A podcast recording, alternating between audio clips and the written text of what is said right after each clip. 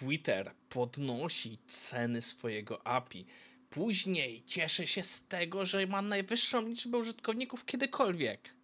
Okazuje się, że większość tych użytkowników to data scraperzy. Tak. Tak wygląda sprawa.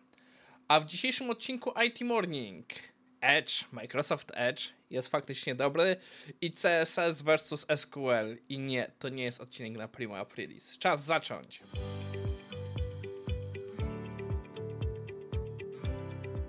Cześć, nazywam się Maciej Wrodek, a to jest IT Morning na 3 lipca 2023. IT Morning to jest seria ciekawych artykułów ze świata IT, które mają Wam pomóc w Waszym rozwoju w trakcie picia kawy czy herbaty.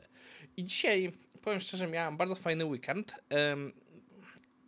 kwiecień do czerwca był dla mnie bardzo trudnym okresem. E, pod, w piątek, pod koniec dnia miałem ostatni warsztat w ramach Woman Technology. Robię sobie teraz wakacyjną przerwę od takich rzeczy. I miałem chwilę czasu, żeby pewne rzeczy ponaprawiać. Po, na przykład mam nadzieję, że dźwięk jest lepiej, bo trochę rzeczy sobie poprzestawiałem, żeby dało radę lepiej zarządzać tym dźwiękiem. Zmieniłem sposób, jakie są generowane napisy, bo ostatnio time, napisy mam na myśli timestampy, które używam w e, description, bo ostatnio trochę nawalały. No i e, wpięłem e, narzędzie od OpenAI do generowania właśnie napisów, więc mamy inne narzędzie do napisów niż tydzień temu. Powiem wam szczerze, jak odpaliłem na pełną moc, e, to moja karta graficzna była obładowana pod, pod kurek. Fajnie się to obserwowało. A Dzisiaj przechodzimy już do pierwszego materiału, którym jest informacja, że przeglądarka Microsoft Edge jest akurat całkiem dobra. Artykuł jest przed pół roku i część rzeczy, o których autor tutaj mówi, y, już jest trochę przedawnione, bo pojawiły się też w Chromie, ale e, możecie się śmiać. Ja osobiście, nawet jak był stary Edge, na bazie chyba to się to nazywało E, ich silnik Inner Edge albo Edge HTML, już nie pamiętam. Byłem fanem, że było ta różnorodność w przeglądarkach i no, była jakaś dywersyfikacja rynku. Obecnie Edge jest na bazie Chromium, jak większość przeglądarek na rynku, ale ma pewne swoje cechy. Po pierwsze, e, oni mają obecnie feature w ramach Developer Tools, którego ja bardzo lubię, a mianowicie pozwala zwizualizować strukturę strony jako, e, jako właśnie element 3D, że można poglądać, patrzeć jak elementy na siebie nachodzą. Bardzo pomaga mi to w planowaniu automatyzacji. Kiedyś taki feature był w Firefoxie, ale wraz z tym jak przerzucili się na Gecko ileś lat wstecz, to ten feature już zniknął i trochę mnie to bolało, nie będę ukrywał. E, no i właśnie e, to jest coś takiego, co mi się bardzo podoba.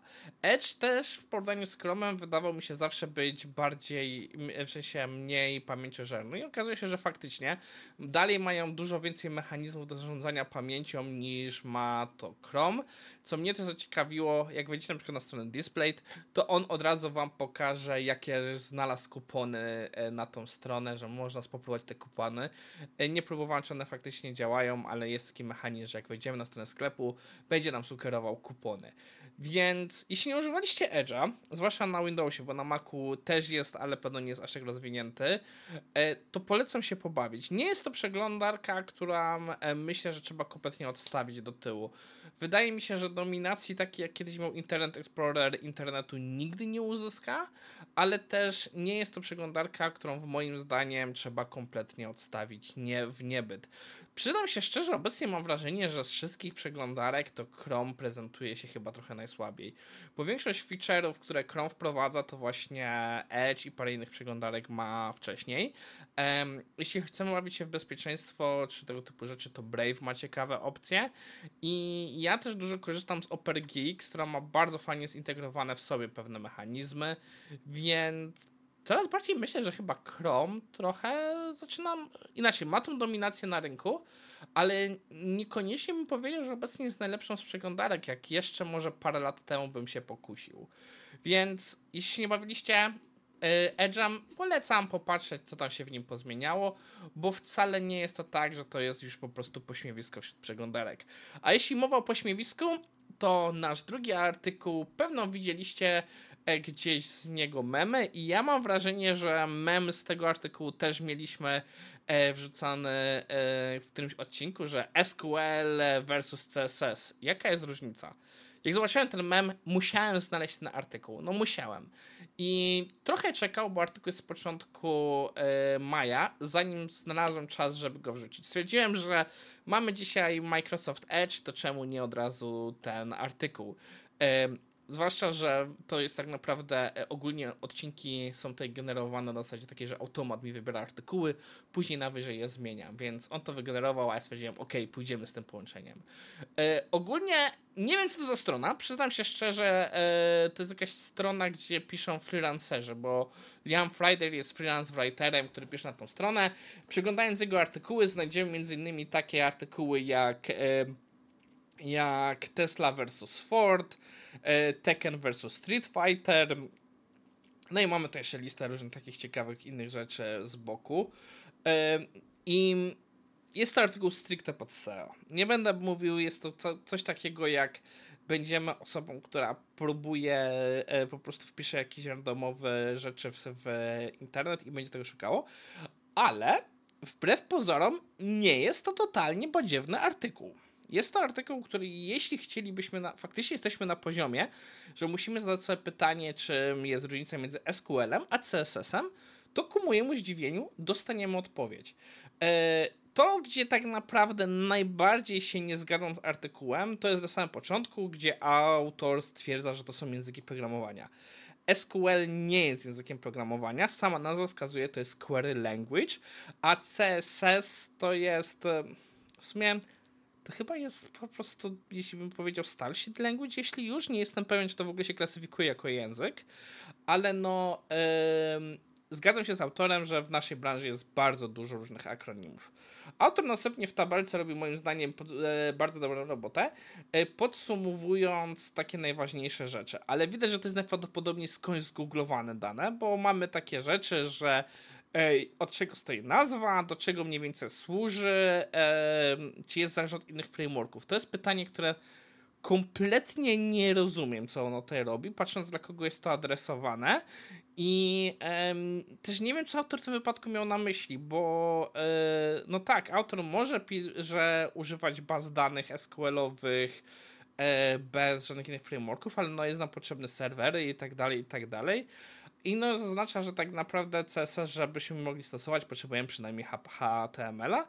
I później kolejne pytanie, takie kompletnie ni stąd, ni owąd, czy to są object oriented, czyli mamy języki, które są jak języki programowania, które są obiektowe. I co ciekawe, czego nie wiedziałem, a raczej nie pamiętałem, bo jak zacząłem sobie wczytać, to już faktycznie mi zaczęło świtać, że tak jest. SQL wspiera obiektowość właśnie mi się zdawało, że, że jeśli że SQL czysty nie wspiera, ale jak się okazuje wspiera. No i oczywiście, jak można się domyślić, CSS nie wspiera. Autor dalej idzie w inne tego typu rzeczy, trochę wyjaśnia zastosowania. pisze tak ogólnikowym językiem, że e, ciężko jest do czegoś się naprawdę doszepić.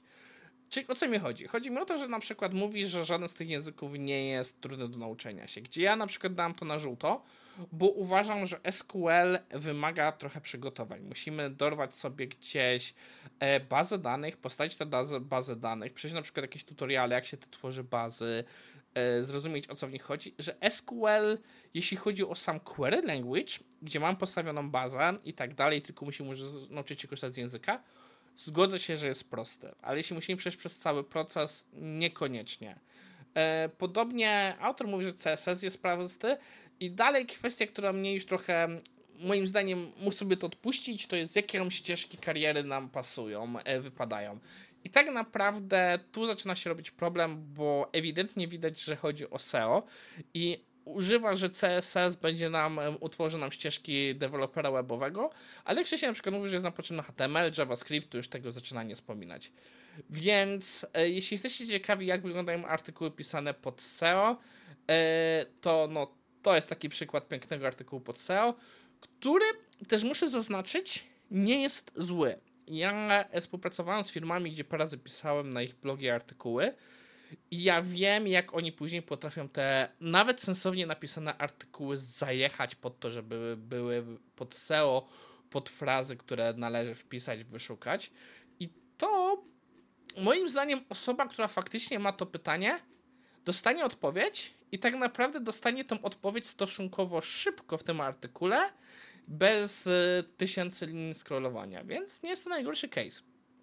Ok, czas podsumować dzisiejszy odcinek. Zaczęliśmy od mówienia, że Edge wcale nie jest zły i dalej tego trzymam, a później tak w ramach rozrywki popatrzyliśmy sobie na artykuł adresowany do totalnie osób poza IT, co próbują zrozumieć, co znaczy SQL i CSS. To wszystko w dzisiejszym odcinku. Widzimy się jutro.